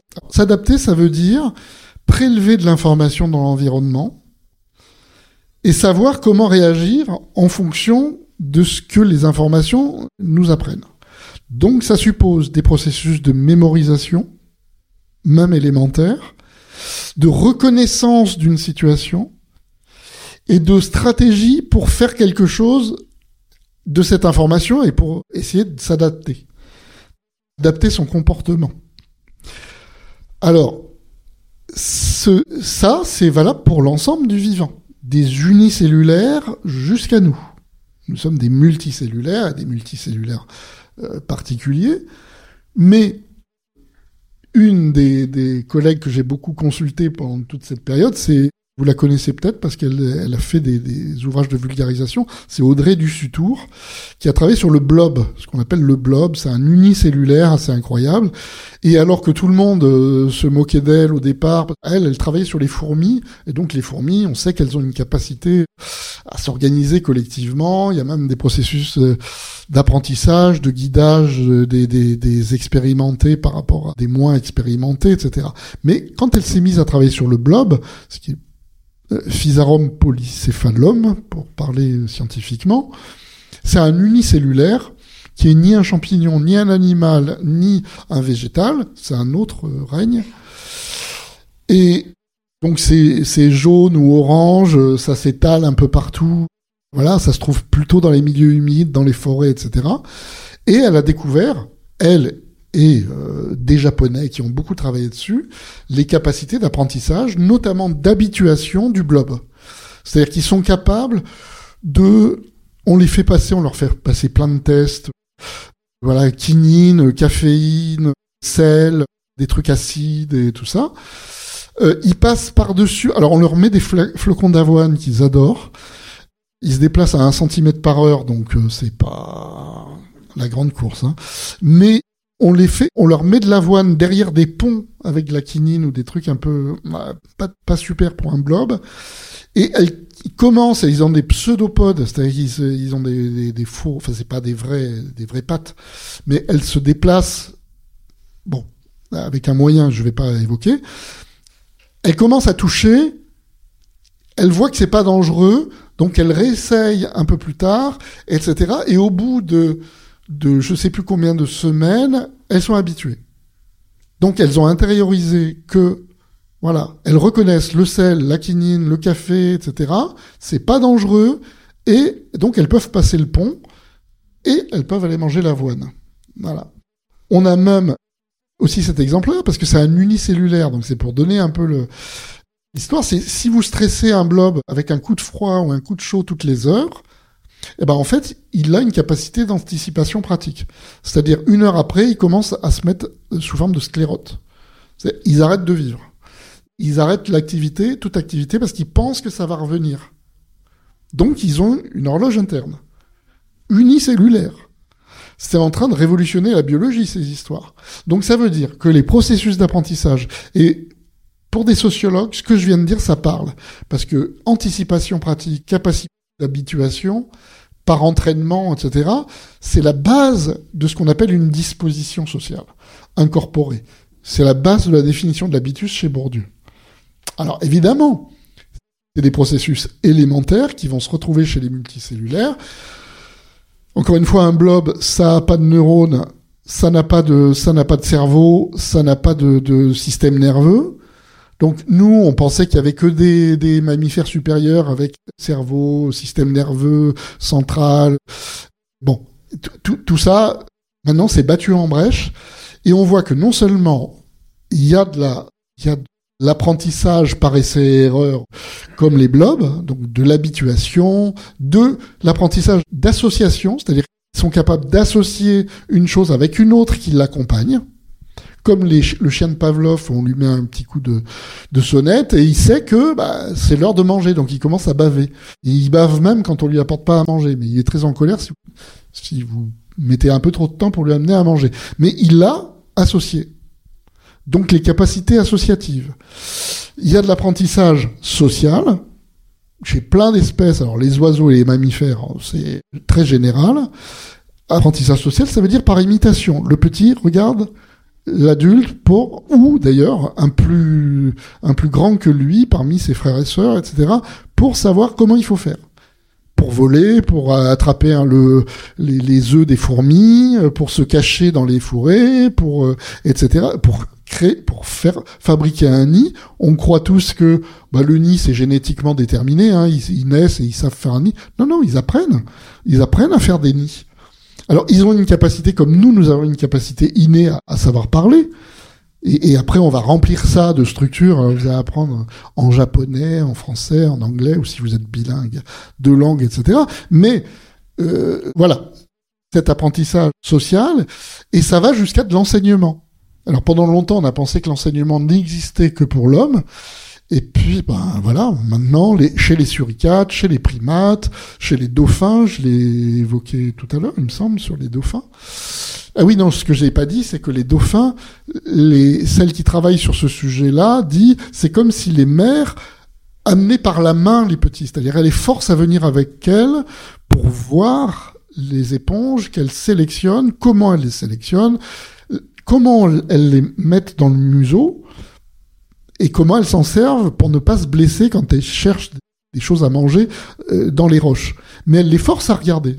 Les petits, ils sont comme les nôtres. Hein, ils ont envie de jouer avec leurs copains, etc. Donc elles les forcent à venir avec elles. Ils regardent. Donc c'est de l'enseignement.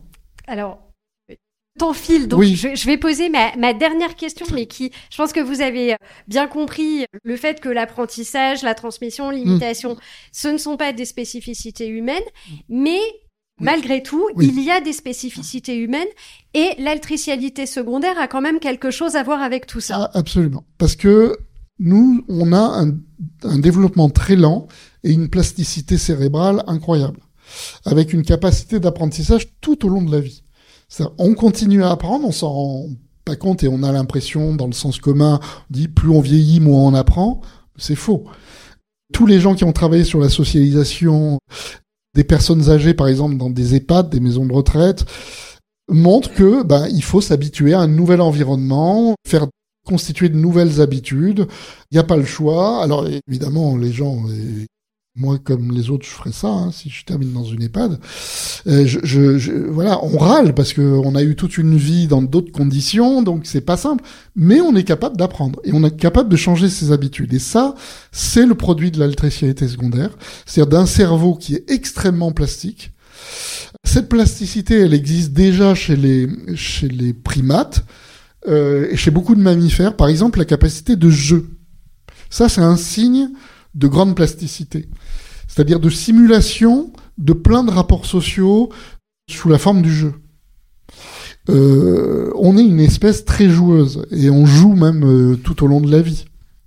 Or, les neurosciences nous apprennent aussi ça. J'ai pas cité les neurosciences parce que c'est pas ce que j'ai le plus mobilisé dans ce travail. Il y a aussi des éléments dans les neurosciences qui peuvent nous intéresser parce que il touche à des capacités plus générales de l'espèce qui expliquent que nous soyons, euh, oui, euh, socialisables tout au long de la vie, ce qui est une propriété euh, qui touche directement les sociologues. Dire les sociologues travaillent beaucoup là-dessus sur les cap sur comment, vous voyez les, travaux qui ont été menés. Alors moi, dans mon laboratoire, j'ai fait soutenir des tonnes de thèses sur comment on devient chirurgienne, comment on devient sportif, euh, footballeur professionnel, comment on devient garçon ou fille, comment on devient, etc. C'est-à-dire, en fait, on est, on est fabriqué par une capacité d'apprentissage. Elle est permanente tout au long de la vie et effectivement, c'est lié à cette situation d'altricialité secondaire qui nous, qui nous donne une possibilité très, très grande de euh, d'apprendre beaucoup plus que d'autres espèces et encore une fois tout au long de la vie. Voilà, ça c'est central pour comprendre l'humain. Et dans des formes culturellement institutionnalisées aussi. Voilà, voilà. Nous, ce qu'on a inventé qui n'existe pas pour le moment, parce que ce qui nous distingue, par exemple, culturellement des animaux, vous avez bien compris que d'autres animaux et que nous, sont euh, euh, ont, des, des, des, des, transmissions culturelles, ont des pratiques culturelles, utilisent des artefacts, etc. J'ai pas évoqué le fait que même les corbeaux peuvent prendre une tige métallique, la tordre, prendre la tige pour aller attraper des choses qu'ils n'arrivent pas à attraper. On, on leur a pas appris, ils, savent faire ça etc. Quand on, on pousse des bonobos, des, des gorilles, etc., on peut aller jusqu'à 1000 ou 3000 signes dans certains, dans certains cas manipuler. Voilà, avec des, des, des, capacités à faire des, des, phrases simples, des choses comme ça. Donc il y a une capacité énorme aussi chez les chez les chez d'autres espèces.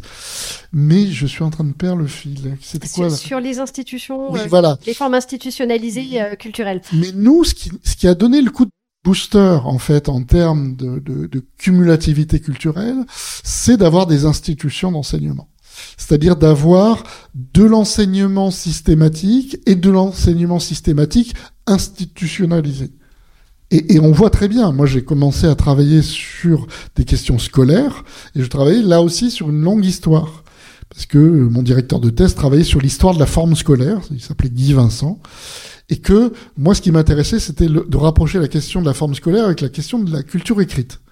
Et on voit très bien dans l'histoire des différentes sociétés à quel moment s'invente l'école, au moment où la cumulativité, enfin, où le cumul d'un savoir écrit est tel que ça n'est plus possible de le transmettre euh, dans des apprentissages euh, informels, etc. On est obligé de systématiser. En faisant ça, c'est-à-dire en dédiant des temps spécifiques à des institutions, là, on a fait décoller notre espèce d'un point de vue culturel. D'où, enfin, moi, là, je le dis très sérieusement, parce que là, vous pouvez dire, mais il est très loin de la sociologie ordinaire, etc. Non, non, on est au cœur de problèmes. Quand je vois l'attaque de l'école par des politiques régulièrement, et à gauche, euh, enfin, j'ai du mal à dire gauche, mais à gauche institutionnellement comme à droite, l'école a été attaquée où on nous reparle d'apprentissage, de, de, faire sortir des enfants, bon, etc. C'est un crime contre l'humanité, pour moi. Euh, cette histoire-là. Parce qu'ils ne se rendent pas compte qu'une des conditions de survie de notre espèce, c'est d'augmenter, au contraire, le nombre. c'est d'allonger le nombre d'années d'études, de formation. Ça veut, ça veut pas dire de rester toute sa vie à l'école, etc. Mais par la formation continue, ou ce qu'on appelait l'éducation permanente à une époque, c'est nécessaire parce que nous sommes une espèce qui a produit des savoirs extrêmement diversifiés, médicaux, technologiques, scientifiques, tout ce qu'on veut, qui sont d'une telle complexité, pour comprendre la mécanique quantique, accrochez-vous, quoi. Ça se fait pas en quelques années. Voilà. Donc, euh, si vous défendez pas un système scolaire, mais vous tuez nos notre état de comment dire on peut plus se reproduire en fait on peut plus se reproduire nos conditions de survie sont en danger ça peut paraître comme ça très éloigné quand je parle de voilà de ces grandes conditions de l'espèce humaine etc mais ça nous ramène à des débats tout à fait euh, contemporains l'école c'est aussi un élément de survie adaptatif dans la longue histoire de l'espèce humaine et elle est apparue de manière indépendante dans des lieux très différents Merci. Je te propose qu'on s'arrête là pour bah notre échange. je suis euh, désolé d'avoir été aussi long. Hein, Mais je pense que d'autres peuvent maintenant euh, poser des questions. Alors, on va avoir un micro qui, qui va circuler déjà juste pour avoir un petit ordre d'idée. Est-ce qu'il y a des, des questions dans la salle? Alors, il y en a une ici. Est-ce qu'il y en a d'autres? Il y en aura d'autres, ne soyez pas timides. Est-ce que vous pouvez vous approcher du, du micro parce qu'il a un fil? Donc. Euh...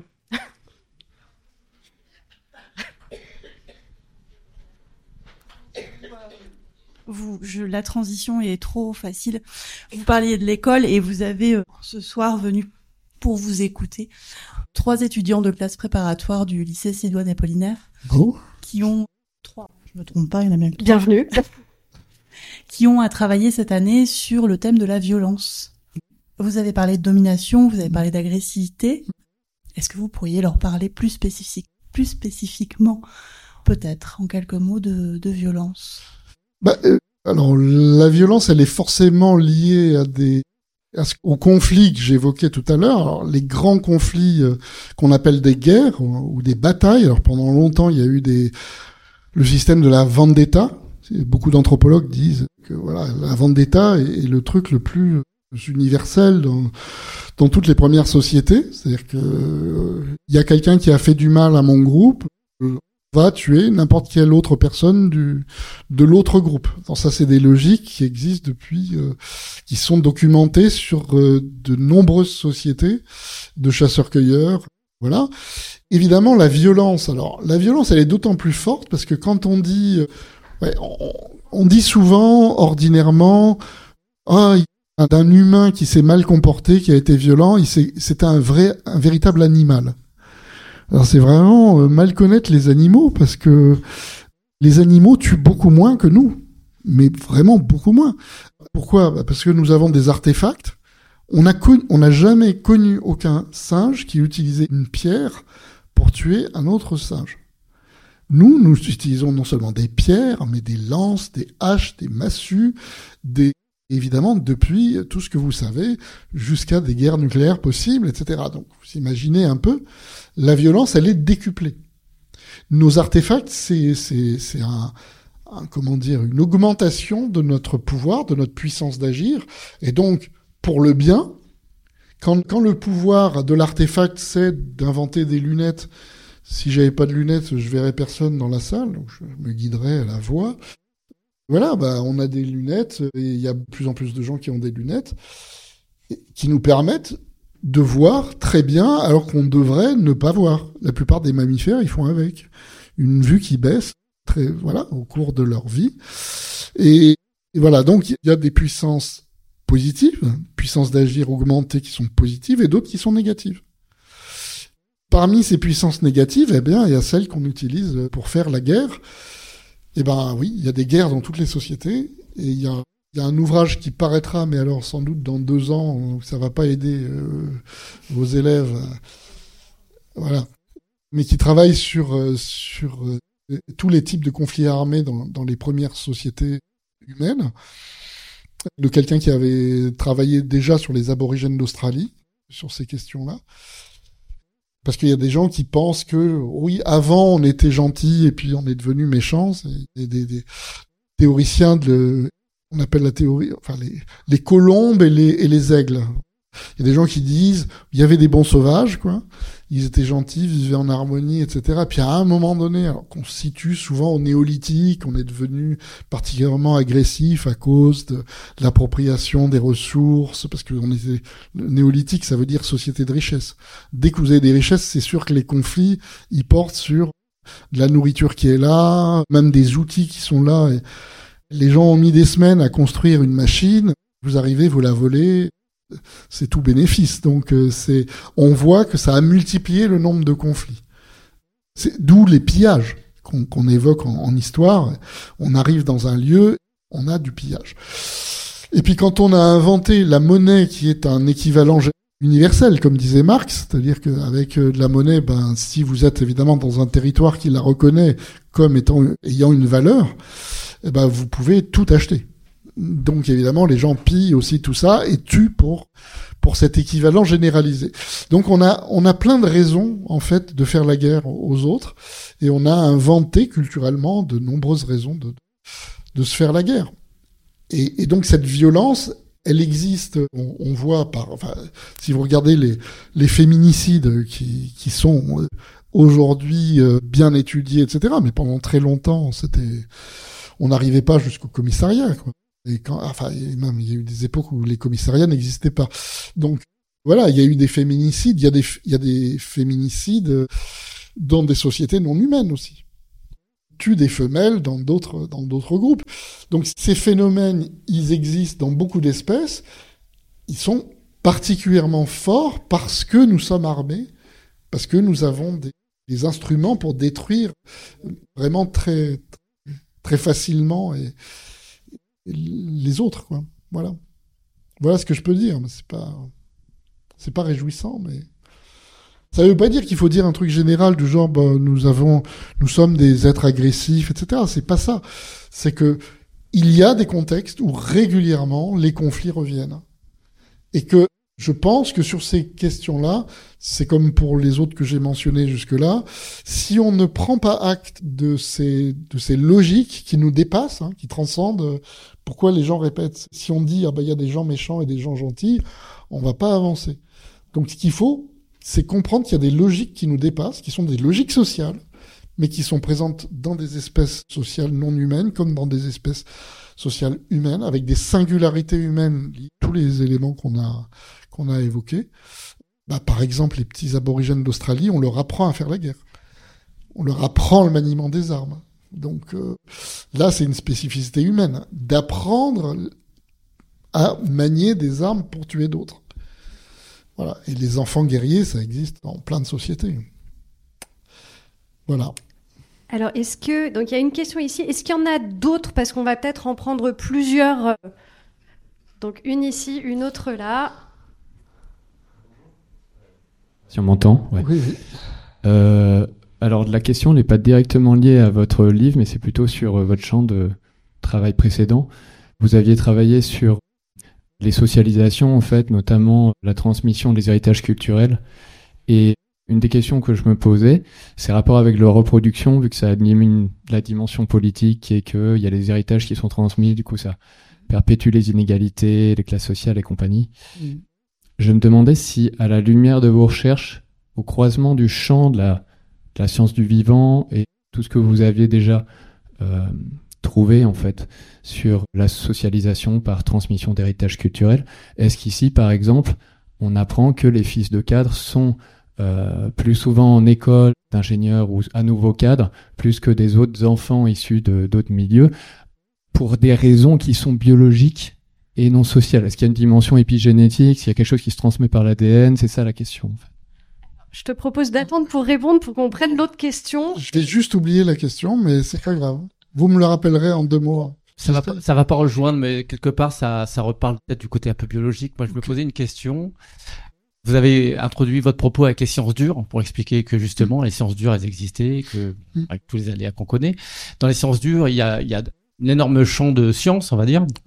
Et vous avez parlé, il n'y a pas très longtemps, de mécanique quantique. Oui.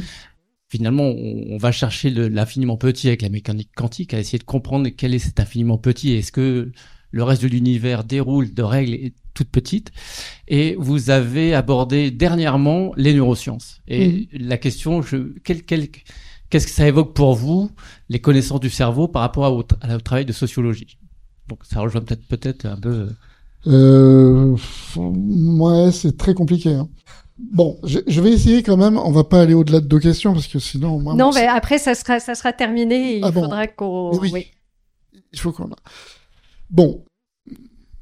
Alors, généralement, pour répondre à votre question sur les déterminants, euh, par exemple, qui pourraient être génétiques, des héritages culturels, euh, en fait, c'est un faux, c'est un faux débat. Euh, enfin, je pense que c'est ce qui bloque d'ailleurs les sociologues par rapport à la question de la biologie, parce qu'ils imaginent que sur leurs objets, ils vont être en concurrence avec des généticiens qui vont dire non, une partie de ce que vous expliquez par la transmission culturelle s'explique en fait par du génétique. Alors, franchement, il y a très très peu de biologistes généticiens qui disent ça. Et c'est un foulard euh, qui, qui est agité pour faire peur aux gens, mais n'est lu que des gens qui disaient non mais ce type de comportement c'est pas les gènes, c'est c'est culturel. Donc les biologistes sont les premiers à dire euh, non non ça c'est pour les sociologues. Par contre, effectivement, il y a la question de l'épigénétique. Alors là, l'épigénétique, on rentre dans un truc qui peut être beaucoup plus dangereux pour les sciences sociales, mais les sciences, euh, voilà, si c'est vrai, ce sera comme ça, et les sciences sociales, sociales seront obligées de faire avec.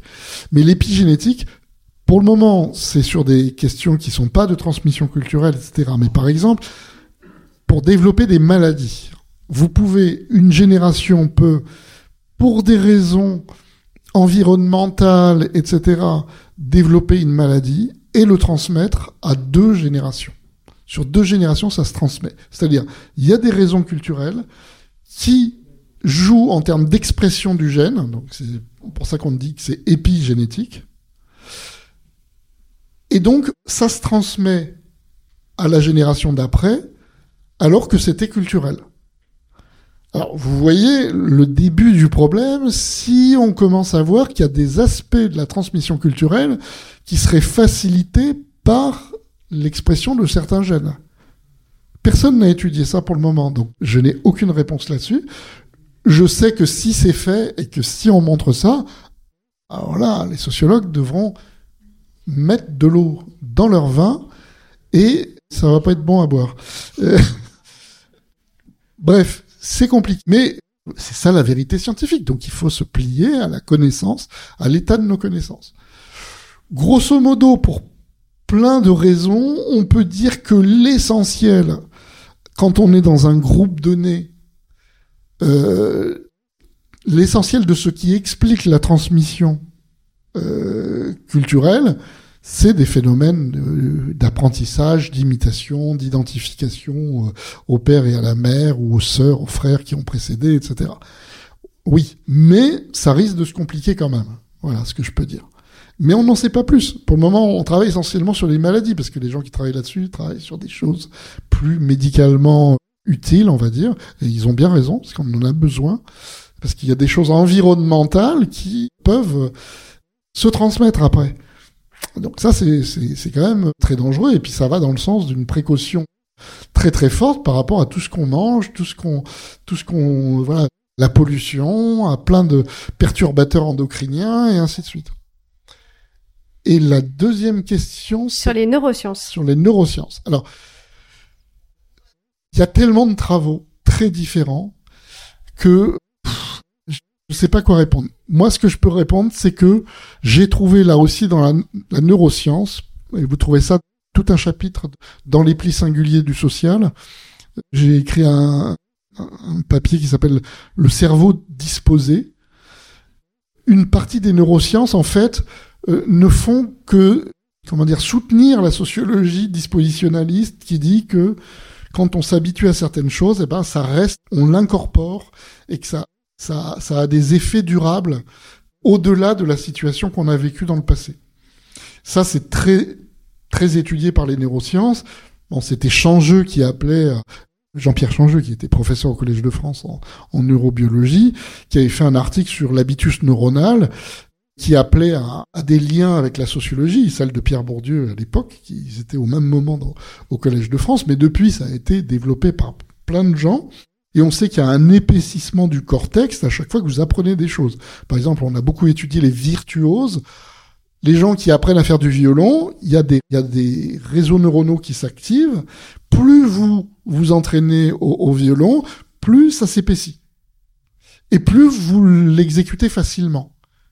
Voilà. C'est pour ça que jongler, moi je suis un très mauvais jongleur, mais je sais que si je m'y mets, vous pouvez arriver, euh, une fois que vous avez incorporé un geste, vous pouvez rajouter un autre geste avec l'autre main. Au début, ce qui vous paraît impossible, vous arrivez à le faire. Et vous rajoutez une balle. Et vous rajoutez une autre. Évidemment, les gens que vous voyez dans les cirques et tout ça, on se dit, oh, ils, sont, ils sont incroyables. C'est juste un nombre d'heures. Et leur cerveau, quand il est étudié par les neurosciences qui utilisent l'IRM, bah, vous voyez très bien comment ça s'allume dans le cerveau et que c'est des, des passages qui sont déjà, voilà, habituels. Et, et d'une certaine façon, la neuroscience vient, euh, vient nous, nous conforter dans notre idée que tout le temps de socialisation passé à faire certaines choses a des effets durables. Et donc, il faut en tenir compte, il faut tenir compte de, ça, parce que les gens ne vivent pas dans les mêmes milieux sociaux, il faut s'arrêter, j'ai compris. Voilà, et il faut s'arrêter.